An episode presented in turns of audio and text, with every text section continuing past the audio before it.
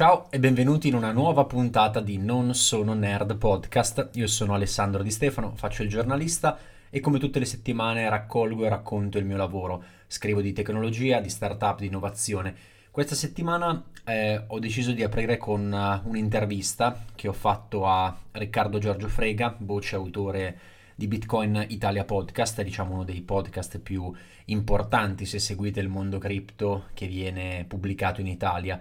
E, um, l'ho intervistato perché fra poche settimane andrà in scena a Miami una delle più importanti, anzi la più importante conferenza al mondo su Bitcoin. Ed è interessante analizzare questo mondo cercando di ehm, capire come ragionano eh, queste persone che credono così tanto in questo progetto. Naturalmente bisogna mettersi in discussione, bisogna mettere in discussione certe proprie credenze, proprio, il proprio modo di pensare anche. Naturalmente non bisogna sposare in toto quello che è Bitcoin, ma conoscerlo e provare a capirlo è senz'altro un qualcosa di, di necessario, perché non stiamo più parlando di un fenomeno di nicchia, stiamo parlando di un fenomeno e di un asset, meglio, che eh, si sta affermando sempre di più. Uh, Un'altra intervista che ho realizzato questa settimana l'ho fatta a Federico Fuga, un ingegnere elettronico, e l'ho fatta a seguito dell'attacco ransomware eh, a Trenitalia. Avrete visto nei giorni scorsi biglietterie sia fisiche sia self-service nelle stazioni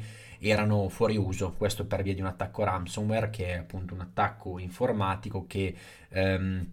attraverso un sistema di crittografia blocca tutti i sistemi e chiede un riscatto spesso in criptovalute. Ma non parliamo di questo, parliamo di quello che è successo dopo, ovvero qualcuno, si pensa appunto un dipendente interno a, a Trenitalia, avrebbe condiviso le credenziali e le password, la password, ehm, con le quali si poteva accedere all'indirizzo dove sarebbero avvenute poi le negoziazioni con, ehm, con il gruppo di criminali informatici. È di fatto appunto eh, una sorta di chat, una chat assolutamente delicata, nella quale però appunto a un certo punto, dal momento in cui tutte le credenziali erano pubbliche, in questa chat è entrato la qualunque ed è diventato un qualcosa di tragicomico, tragicomico perché di mezzo ci sono tanti soldi e di fatti appunto il gruppo Hive, che è il gruppo appunto che eh, si reputa responsabile di questo, di questo attacco, ha raddoppiato la, eh, la richiesta di riscatto, non più 5 milioni di dollari ma ben 10 milioni di dollari. Uh, proseguiamo poi appunto con un ragionamento sugli exchange, sempre appunto legato al mondo cripto. Gli exchange sono eh, i siti, le piattaforme dove si comprano e si vendono criptovalute, ce ne sono tantissime come Coinbase e Binance ehm, o anche crypto.com di cui poi tra un attimo parleremo. E da, a seguito dell'invasione del, dell'Ucraina da parte della Russia, ehm, avrete visto tantissime aziende, quasi tutte, hanno eh, bloccato i propri servizi, hanno bloccato le vendite dei propri prodotti in Russia come forma di eh, sanzione nei confronti di Mosca. La cosa interessante è che gli exchange pare siano le uniche società che non hanno preso provvedimenti in questo senso, vale a dire non hanno bloccato i propri utenti russi e belorussi dietro c'è una scelta cinica, c'è una scelta diciamo legata al fatto che il business è troppo ricco per in qualche maniera essere bloccato, in realtà dietro c'è molto di più, c'è il concetto di privacy, c'è anche il concetto del fatto che utenti che nulla hanno a che fare, naturalmente nulla hanno a che vedere e nulla potrebbero fare per influenzare le eh, decisioni di Putin, non avrebbero e effettivamente non hanno alcuna colpa e congelare i loro conti sarebbe un qualcosa di assolutamente che andrebbe a pregiudicare la credibilità eh, di, di, queste piattaforme. Eh, sempre legato al mondo cripto e l'avrete capito appunto questa mm, mm, newsletter, questa puntata di Non sono nerd è dedicata molto al mondo cripto, mi sono eh, occupato dell'aspetto delle regole, le regolamentazioni ehm, che sono appunto in cantiere per il mondo delle criptovalute sia in Italia, in Europa, negli Stati Uniti. Um, la settimana è stata tragica, naturalmente per, modo, per modo di dire, per il, per il, calcio italiano, dal momento che la nazionale non andrà ai mondiali di in Qatar del, del 2022, di, questa, di questo inverno. Eh, ci andrà invece Crypto.com, che è appunto anche qui un altro importante exchange che ha eh, strappato un accordo eh, con la FIFA per diventare sponsor di questo evento, dell'evento più importante a livello sportivo. Cosa interessante è che non è la prima volta perché Crypto.com ha anche ribattezzato quello che è lo Staples Center di Los Angeles, uno degli stadi eh, più iconici no, del, del, del, mondo degli Stati Uniti. Eh, Voltiamo invece pagina, adesso in questa newsletter vi parlo anche del mercato dei videogiochi in Italia, sapete appunto quanto eh, su, questo, su, questo, progetto eh, ci sia attenzione al mondo dei videogiochi. Secondo i numeri di IDEA, che è l'associazione che raggruppa publisher, sviluppatori, mondo e-sport italiano,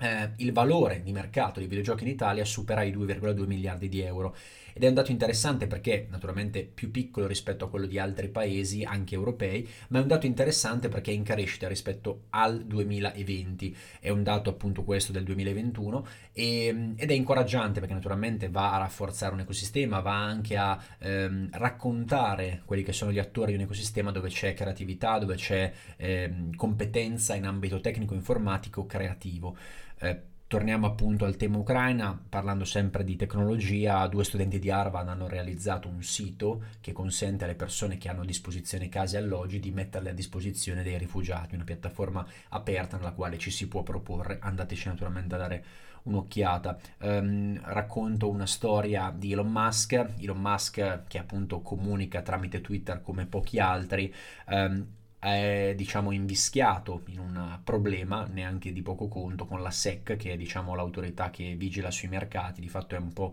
come la Consob qui in Italia. Ehm, dal momento che Elon Musk twitta su un po' di tutto anche su eh, aziende quotate come la sua ovvero Tesla ebbene eh, ci sarebbe un accordo stretto con la SEC secondo il quale um,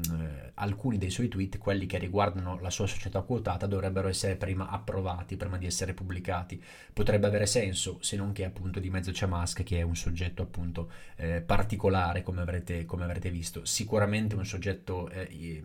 fenomenale dal punto, dal punto, di vista imprenditoriale e anche dal punto di vista della, della visione, ma anche al tempo stesso borderline per quello che riguarda il tema delle regole, il tema anche no, del, della, del, della, formalità no, di certi, di certi processi. Uh, chiudiamo con uh,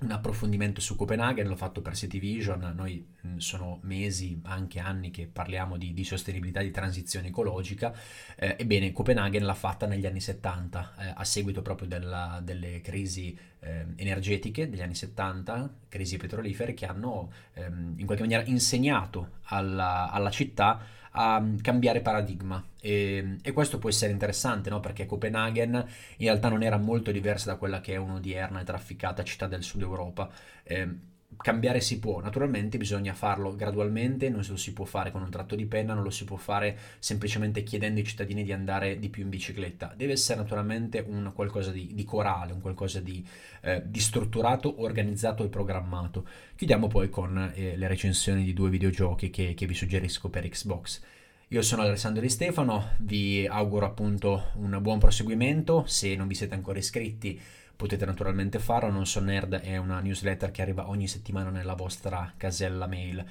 Un saluto a tutti, ciao ancora e grazie.